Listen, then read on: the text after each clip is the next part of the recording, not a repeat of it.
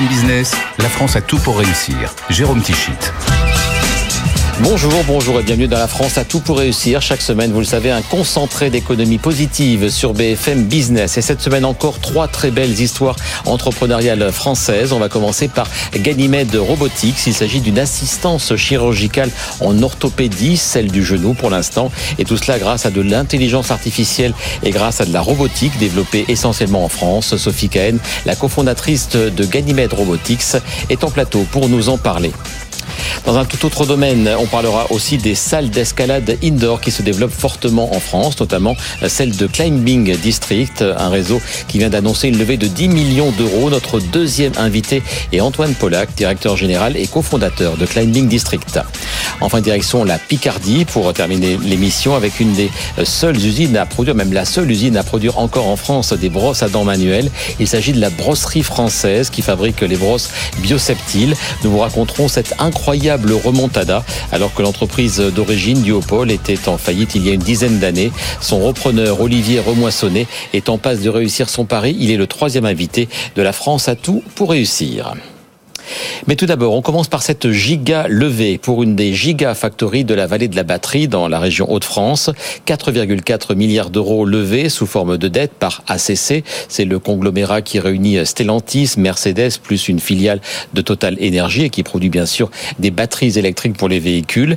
Il y a à peine plus d'un an, en décembre 2022, nous étions sur place pour une émission spéciale Les Hauts-de-France en tout pour réussir avec le patron de la région, Xavier Bertrand. Eh bien, aujourd'hui, l'usine, ça y est, est sortie de terre. Elle emploie déjà même 500 personnes. On va écouter Yann Vincent, c'est le directeur général d'ACC, invité de Christophe Jacubizine cette semaine pour réagir à cette levée de 4,4 milliards d'euros. Ce montant d'argent est très important. Euh, nous sommes contents de pouvoir euh, lever ce montant, mais cela nous oblige euh, de manière impérieuse, je dirais, hein, impérieuse, euh, nécessité d'être compétitif, nécessité de faire en sorte que nos investissements soient les, les plus maîtrisés possibles, euh, que notre technologie que l'on apporte aux, aux, constructeurs automobiles soit la plus performante possible. Nous veillons à faire en sorte que euh, nos usines nous coûtent le moins cher possible. Euh, nous cherchons à faire en sorte que nous soyons le plus supportés financièrement possible, de manière à ce que l'on réduise le point Bien mort. sûr, c'est-à-dire des subventions, comme dirait Jean-Marc. Notamment des subventions. Bah oui. Notamment des subventions. Ah ouais, parce Après, que les nous- Américains se gênent pas pour le faire. Abso- Absolument. Et nous sommes une industrie qui est extrêmement intense en, en termes de capital. Et donc, euh, pouvoir être aidé par les pouvoirs publics est important. Venez sur RMC Découverte pour voir derrière vous, Yann Vincent, ces images de la première Gigafactory, hein, qui a d'ailleurs commencé à, pro- à- à sortir des batteries, notamment pour la 3008 hein, euh, Absolu- absolument. de Peugeot. Quelle, quelle aventure industrielle, vous qui êtes un homme d'industrie, quand vous voyez ces bâtiments derrière vous, c'est pharaonique, c'est extraordinaire. Alors, c'est extrêmement émouvant, je, je dois vous dire. c'est vrai. C'est émouvant. Alors, c'est un très, très grand projet euh, dont on voit effectivement la concrétisation ici.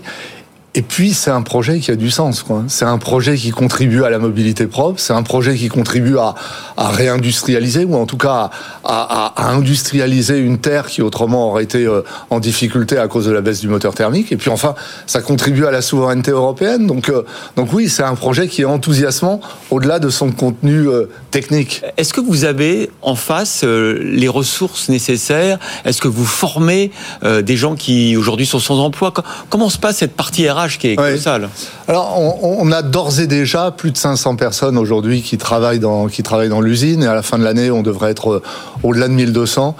Euh, je dirais que d'abord, on a un extrême support de la région. euh, au travers notamment de ces, de ces organismes de formation.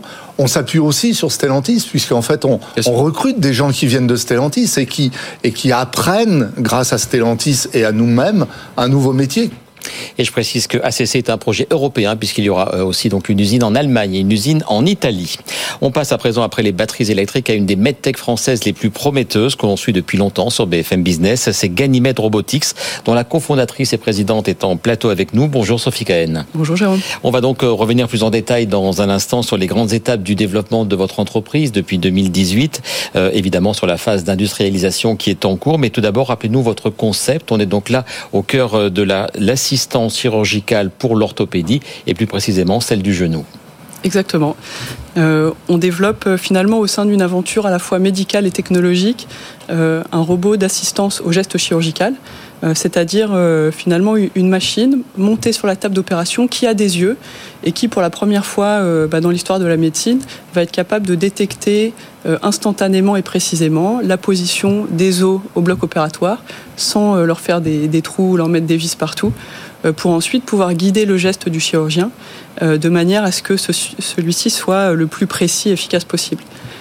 L'objectif, évidemment, ici, c'est que pour chaque geste euh, chirurgical, aujourd'hui de pose de prothèse de genou, on, parle déjà de millions de patients, mais euh, à terme, sans doute d'autres indications, euh, on est à chaque fois un geste à la fois personnalisé, précis et efficace. Et tout cela s'est rendu possible donc à la fois par de l'intelligence artificielle et par plus classiquement, j'ai presque envie de dire, de la robotique. C'est vrai. Alors on pourrait presque inverser la proposition. On travaille euh, sur de, la vision par ordinateur et aujourd'hui essentiellement déterministe. Donc euh, euh, il viendra l'IA un jour avec toutes les, données qu'on emmagasine. mais aujourd'hui c'est très, très mathématique la manière dont on, dont on fait ces, finalement ces, algorithmes de, vision par ordinateur. Et en robotique, on est les premiers, les seuls au monde à notre compréhension, à utiliser des, composants tels des, des freins électromagnétiques euh, pour le, le, mouvement euh, articulaire du robot. Donc là aussi, en fait, il y a une immense innovation qui peut se déployer à d'autres secteurs et qui est euh, conçue, développée, brevetée en France. On a aujourd'hui une dizaine de brevets internationaux avec une autre dizaine dans le pipe. Euh, je lisais donc une création en 2018. Il y a eu donc cinq ans euh, évidemment très importants de recherche et développement. Vous parliez de la famille de brevets euh, développés. Les levées de fonds, donc 36 millions si je ne me trompe pas, même une quarantaine de millions en deux étapes en 2022 et 2023. cet argent, il est consommé, il est brûlé ou est-ce qu'il est en cours d'utilisation pour la phase d'industrialisation qui est la vôtre actuellement? Heureusement, euh, il n'est pas tout brûlé euh, parce que le, contexte aujourd'hui est pas euh, est pas très évident. on est ravi d'avoir réussi à convaincre vraiment un pool d'investisseurs européens, français, internationaux experts en, en, sciences de la vie, en santé, en medtech. cet argent, il sert à deux choses finaliser le premier produit, l'industrialiser, c'est-à-dire se rendre prêt un à l'utiliser sur des vrais patients, et ça ce sera l'année prochaine. deux, à en produire suffisamment pour pouvoir commencer une commercialisation et évidemment euh, travailler aussi à euh, de futures générations. On, reste une équipe extrêmement créative et innovante. Une équipe de combien de personnes? Une quarantaine de collaborateurs? Des recrutements sont à venir, j'imagine? Exactement. On est, euh, on est une quarantaine aujourd'hui, avec une forte croissance sur les deux dernières années. Je pense que la, la taille de l'équipe a à peu près triplé en deux ans essentiellement sur des fonctions de recherche et développement, euh, avec de plus en plus de qualité réglementaire, industrialisation, etc. Et c'est ce pôle-là euh, qu'on va euh, renforcer encore dans les années à venir. Vous parliez de l'industrialisation. Est-ce que tout ça est fait avec des partenaires industriels en France? On est ravi de notre réseau de sous-traitants, partenaires, prestataires. On en a aujourd'hui une trentaine, si j'exclus tout ce qui est laboratoire de recherche, etc., avec lesquels on travaille aussi, essentiellement en France à 90%. Euh, qui sont des gens avec lesquels on a des relations euh, fiables, stables dans la durée, et avec lesquels on partage des, valeurs fortes autour notamment, bah, par exemple, euh, de l'éco-conception, de la frugalité énergétique autant que possible. et donc c'est vraiment quelque chose qui nous permet de, nous déployer en restant focus sur nos centres d'expertise qui est aujourd'hui la recherche et le développement. On est dans des, dispositifs médicaux, donc évidemment il y a des besoins d'autorisation de mise sur le marché, quels que soient les, les pays. Euh, donc là, vous entrez en phase d'essai clinique. Je, crois qu'il y en a eu un déjà euh, à un centre orthopédique à Lyon, mais d'autres sont en, sont en cours. Donc les prochaines étapes, à la fois en termes d'essai clinique et évidemment de commercialisation. Exactement. Euh, aujourd'hui, donc on a fait un essai clinique sur la partie purement algorithmique vision par ordinateur qui a confirmé qu'on était bah, les premiers, les seuls au monde à savoir faire ce qu'on fait d'un point de vue euh, vision par ordinateur, repérage des os euh, euh, au bloc opératoire, etc. le prochain essai clinique qui sera l'année prochaine sur une, vingtaine de patients dans, deux centres et deux pays visera à démontrer la performance et l'efficacité, évidemment la sécurité de notre dispositif entier. Donc on, en France et en Belgique. En France et en Belgique, mhm. exactement a priori. Euh, et donc là, on travaille d'arrache-pied bah, à la finalisation du protocole, de tout ce qu'il faut pour cet essai clinique.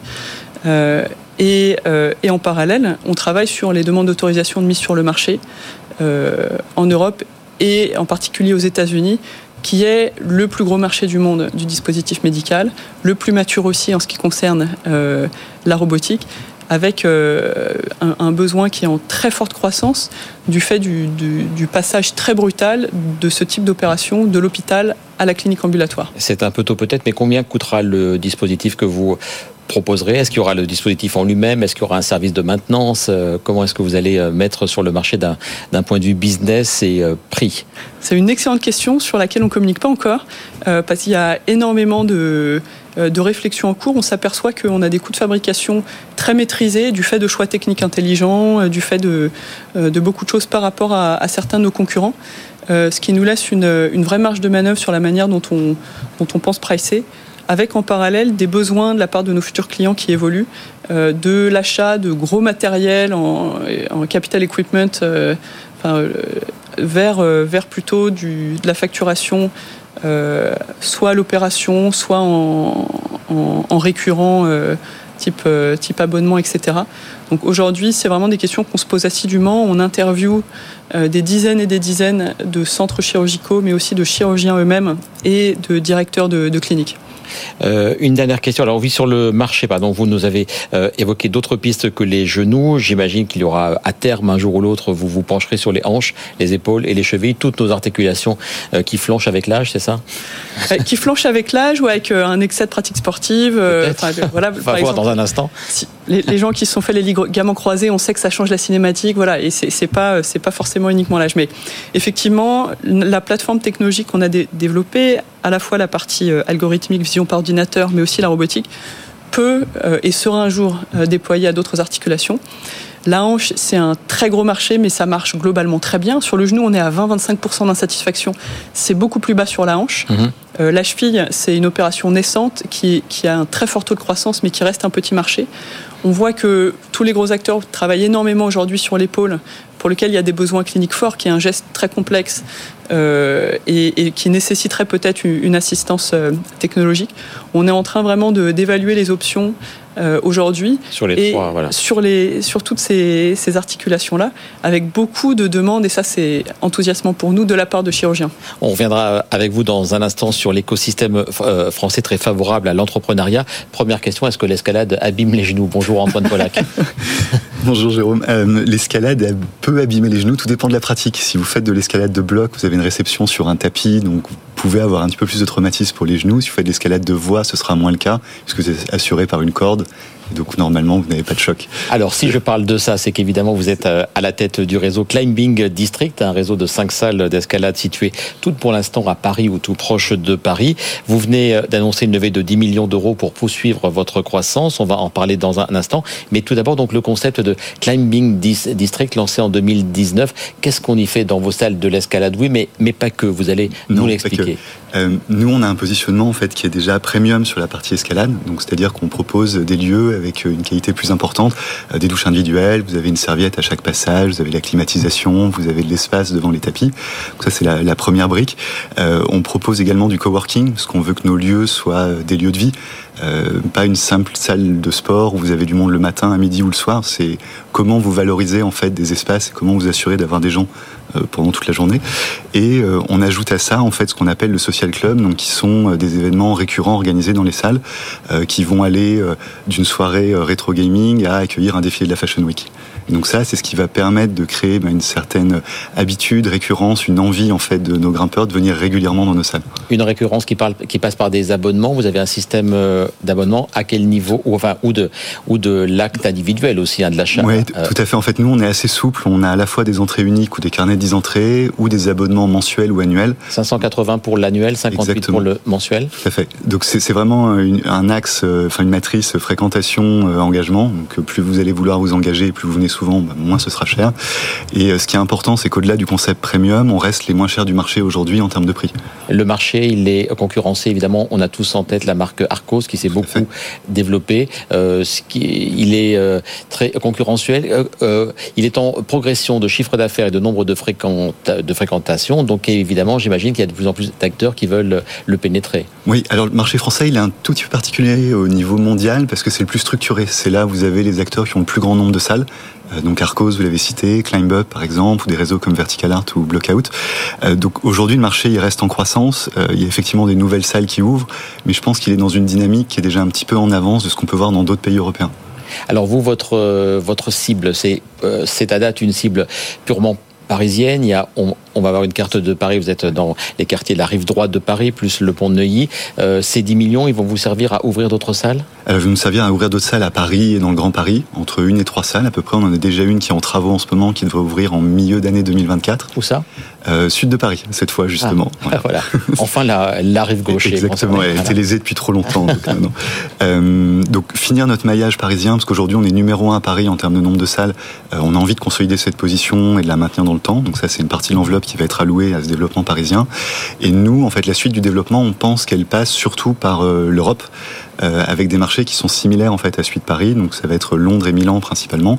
C'est à quelle échéance pour ces deux, ces deux villes? Euh, C'est en cours. Alors après, c'est toujours un tout petit peu plus long d'adresser des marchés étrangers, mais c'est des choses qu'on aimerait arriver à concrétiser en 2024. Ces, ces lieux, ces lieux, il faut des hauteurs de plafond gigantesques. Je crois qu'il y a deux, il y a deux possibilités, soit 4 mètres 50, soit 13 mètres, mais ça se trouve pas, comme on dit, sous le sabot d'un cheval. Comment est-ce qu'on est qu'on gère de, est-ce qu'on trouve pardon de telles salles? Euh, Alors c'est beaucoup de boulot, beaucoup de recherches, beaucoup de visites qui sont pas fructueuses. Euh, on a deux concepts effectivement, un qui est l'escalade de blocs qui est celle qui se développe le plus aujourd'hui dans les centres urbains parce que c'est la plus facile à implanter, parce que vous avez besoin que de 5 mètres d'auteur sous plafond et ça reste trouvable.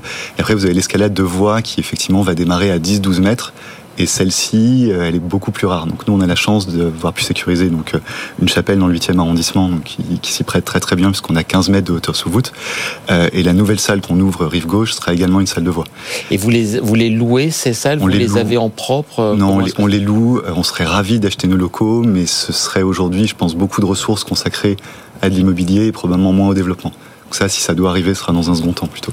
En 4-5 ans, combien d'emplois ont été créés chez Climbing District 85. Et, ce, et ce sont trois ans. Ouais. En trois ans, parce qu'évidemment, on a ouvert la première salle en 2021. En 2021. Ouais, euh, et euh, ce sont, euh, c'est c'est qui? C'est les coachs, c'est le personnel administratif, c'est quoi? Euh, Un peu de tout. C'est beaucoup d'équipes euh, en salle donc qui vont bah, accueillir les grimpeurs, les orienter, leur expliquer comment comment on pratique. c'est des équipes d'encadrement, alors que ce soit au niveau des salles, des directeurs, des, des assistants directeurs, ou une équipe centrale, mais qu'on souhaite garder assez réduite. Et après, c'est des gens qu'on voit moins, mais on a une grosse équipe bah, qui s'occupe du démontage montage et nettoyage des prises, mhm. euh, des gens qui vont créer les parcours également, qui sont nos ouvreurs et nos moniteurs. Votre cible, c'est le public 100% urbain, parisien. Quand, quand j'ai vu la, le positionnement de vos salles dans Paris, vous, vous êtes en plein euh, gentrification, comme on dit. Hein. C'est votre cible un peu. Euh, en fait, on se rend compte que l'escalade, c'est un sport qui est pratiqué en général par des gens qui sont assez diplômés. Donc ça colle effectivement très bien avec une clientèle urbaine et en l'occurrence parisienne. L'implantation, elle est aussi le reflet de l'endroit où les gens habitent ou travaillent. Nous, on a une vraie logique de réseau. Notre objectif, c'est que les grimpeurs puissent travailler ben, soit à côté de chez eux, enfin, soit, puissent grimper, pardon, soit à côté de chez eux, soit à côté de l'endroit où ils travaillent, ou entre les deux. D'où le maillage assez dense à Paris, effectivement, les endroits gentrifiés. L'activité, elle est rentable? Chaque salle est rentable à l'instant T? Ah ouais, c'est une grosse fierté. Je pense que c'est une des raisons pour lesquelles on a pu réaliser notre levée. Chaque salle est rentable et on est rentable également au niveau du groupe. Et avec le, la fonction centrale. Et un tout dernier mot voilà sur les euh, sur les projets dont vous avez, euh, je crois, lancé euh, un magazine lifestyle l'année dernière et cette année ce sera marqué par l'appli hein, qui va venir compléter votre offre. On, a un gros enjeu, mais comme dans beaucoup de sports, vous avez Strava par exemple pour la course à pied sur de la collecte de données, ouais. d'une part sur pour aiguiller la pratique sportive, et vous avez un deuxième aspect qui est d'avoir une expérience client en fait de meilleure qualité et complète dans les lieux. C'est-à-dire que l'application elle nous permettra par exemple d'acheter des prestations d'escalade et d'accéder aux salles. Un tout dernier mot, pardon, sur 2024, évidemment, c'est l'actualité dans euh, cinq mois. Les JO de Paris, ça va être aussi un, une, un vrai zoom, un vrai flash sur euh, l'activité, puisque l'escalade fait partie des disciplines olympiques depuis 2021. Exactement, on a la chance en plus, euh, cette édition, d'avoir une deuxième médaille. Donc il n'y en avait qu'une à Tokyo, parce que le sport était en phase de test, donc on en a deux pour l'édition de Paris. Et surtout, on a des ambassadeurs, notamment Ryan Burton, une française qui est qualifiée pour les JO, qui, qui sont des gens bah, qui popularisent le sport et surtout qui le font avec énormément d'enthousiasme, de sourire. C'est très très agréable. merci beaucoup Antoine. On va terminer cette émission avec un des combattants du Made in France qui il y a 12 ans a sauvé de la fermeture une usine de fabrique de brosses à dents en Picardie. Vous voyez, on a été extrêmement divers dans cette émission. On va vous raconter cette histoire, surtout le succès de cette aventure. Bonjour Olivier Remoissonnet. Bonjour. Vous êtes le directeur général de la brosserie française, une usine d'où sortent chaque année 8 millions de brosses à dents manuelles. Alors avant de faire un, mini bond dans les années passées, un état des lieux de votre entreprise, combien de salariés, combien de chiffres d'affaires, euh, une grosse dizaine d'années après la reprise? On est sur euh, entre 30 et 35 collaborateurs, 8 euh, millions de brosses à dents qui sortent de l'usine et une usine de 4000 mètres carrés installé depuis 1845 à Beauvais. C'est sous le nom pendant très longtemps de Duopole, hein, c'est oui, ça exactement. Et que vous avez donc reprise à la, à la, barre du tribunal de commerce de Beauvais, c'était fin 2012. Euh, vous, vous en étiez déjà, je crois, le directeur industriel. Qu'est-ce qui vous a donné l'envie, la motivation de vous lancer dans cette reprise? J'imagine qu'elle n'était pas, pas simple, vu l'état de l'entreprise fin 2012. Alors, c'était pas simple, j'y suis pas allé tout seul, j'y suis allé avec un associé, Olivier Voisin, qui m'accompagne toujours depuis. Et hum, la motivation, elle n'est que l'industrie n'est pas une fatalité. On doit pouvoir faire les choses autrement, même si on a vécu cet élan de délocalisation. Euh, il y a quand même du bon sens euh, qui doit être repris dans tout ça. Et euh, qu'une brosse à dents qui fait 15 grammes ait besoin de faire 10 000 km pour venir dans notre gobelet, c'est quand même une hérésie au final. Et donc l'idée était de dire comment relancer une activité que tout le monde disait perdue parce que les objets du quotidien eh bien, à travers la mondialisation, l'atelier du monde, c'est l'Asie. Mhm. Comment faire en sorte que cet objet du quotidien, on arrive à démontrer qu'on arrive à le faire en France? Et comment vous avez fait en sorte, alors que si mes chiffres sont bons, à la reprise, vous ne reprenez que 26 salariés. Un an plus tôt, ils étaient 132 avant le processus de redressement judiciaire. Donc, comment est-ce qu'on fait avec 5 fois moins de salariés? On fait avec 5 fois moins en faisant plus sélectif, en faisant des marchés sur lesquels on va savoir s'exprimer et en apportant de grosses valeurs morales et éthiques sur nos produits pour arriver à se différencier. La brosse à dents, c'est un produit d'hypermarketing. Euh, nous, on a voulu le ramener dans ses valeurs propres, c'est-à-dire comment apporter une efficacité dans le brossage avoir le minimum d'impact environnemental, parce que la brosse à dents a une durée de vie très courte de trois mois et il faut gérer son après-vie, et comment faire en sorte que ce produit soit générateur d'économie circulaire. Et euh, mais si euh, vous vous êtes resté peu de salariés, puisque vous nous avez dit 35 euh, ou donc une petite progression en 10 ans, ça veut dire que ça a dû passer, j'imagine, par une modernisation de l'outil de production, beaucoup d'innovation pour arriver à un produit qui reste, on parlera de prix dans quelques instants, mais qui doit rester abordable aussi. Exactement, ça passe par une modernisation de l'outil de production, euh, une amélioration sur le sourcing des matériaux de manière à avoir un impact environnemental plus faible. Et nous, on est beaucoup sur la partie produits recyclés ou déchets d'autres industries. Donc ça, c'est, ça nous a permis aussi euh, de travailler sur euh, notre échelle, notre échelle d'économie des coûts. Et puis ensuite, travailler des réseaux sur lesquels on va avoir pour une PME la possibilité de s'exprimer. Et donc, on a démarré il y a dix ans avec le digital, ce qui nous a permis de, conquérir les foyers directement en rentrant dans les salles de bain avec une formule d'abonnement pour commander directement dans un concept de l'usine jusqu'à votre boîte aux lettres. Mhm. Ça nous a ouvert ensuite les portes des magasins bio euh, et donc on a œuvré dans ce segment-là pendant 10 ans. Et des pharmacies aussi. Les pharmacies également.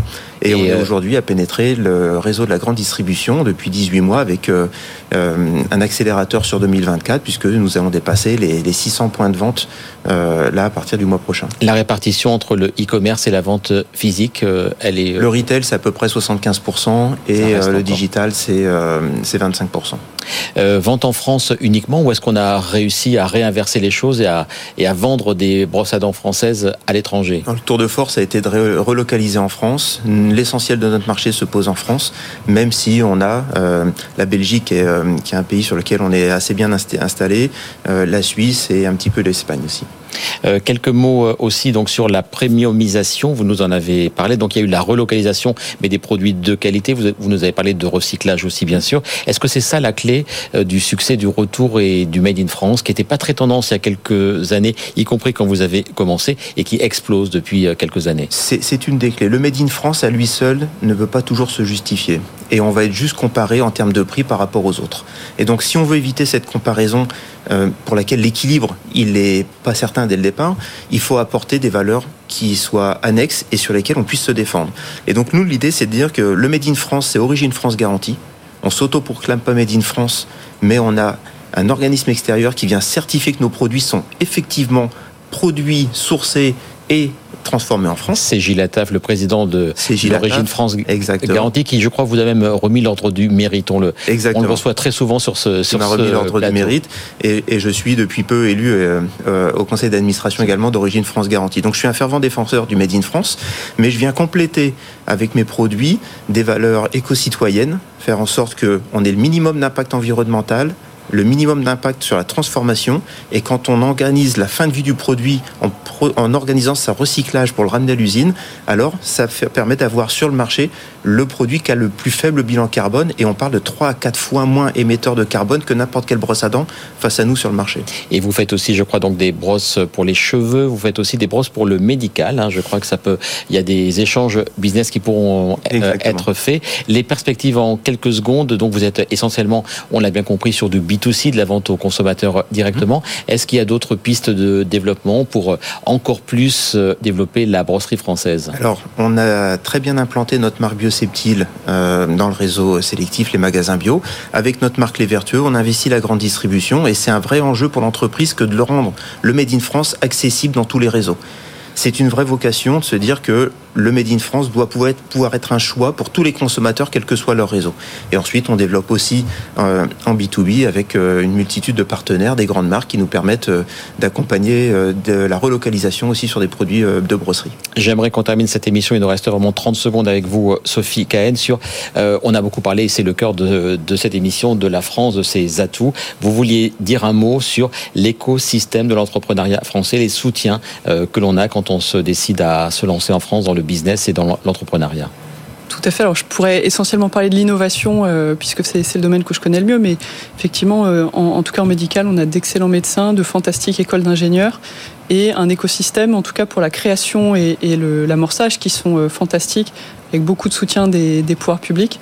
Donc ensuite, la phase de scale reste parfois un enjeu, mais il y a énormément, énormément d'atouts et les histoires qu'on vient d'entendre sont particulièrement inspirantes dans tous les domaines. Eh bien, c'est ce que l'on aime entendre dans cette émission. Madame, messieurs, merci beaucoup d'y avoir participé. Euh, la semaine prochaine, donc évidemment, une toute nouvelle émission de la France à tout pour réussir. On parlera notamment du programme Village d'avenir qui vise à redynamiser l'économie des petites communes en France. Un mot de remerciement à toute l'équipe qui réalise cette émission chaque semaine, mais tout particulièrement à Enzo Caleri qui a euh, œuvré pour que le décor de cette émission, il y avait un gros problème technique, et bien soit bien au rendez-vous. Merci beaucoup à lui. Très bon week-end, très belle semaine et à bientôt sur BFM Business. BFM Business, la France a tout pour réussir.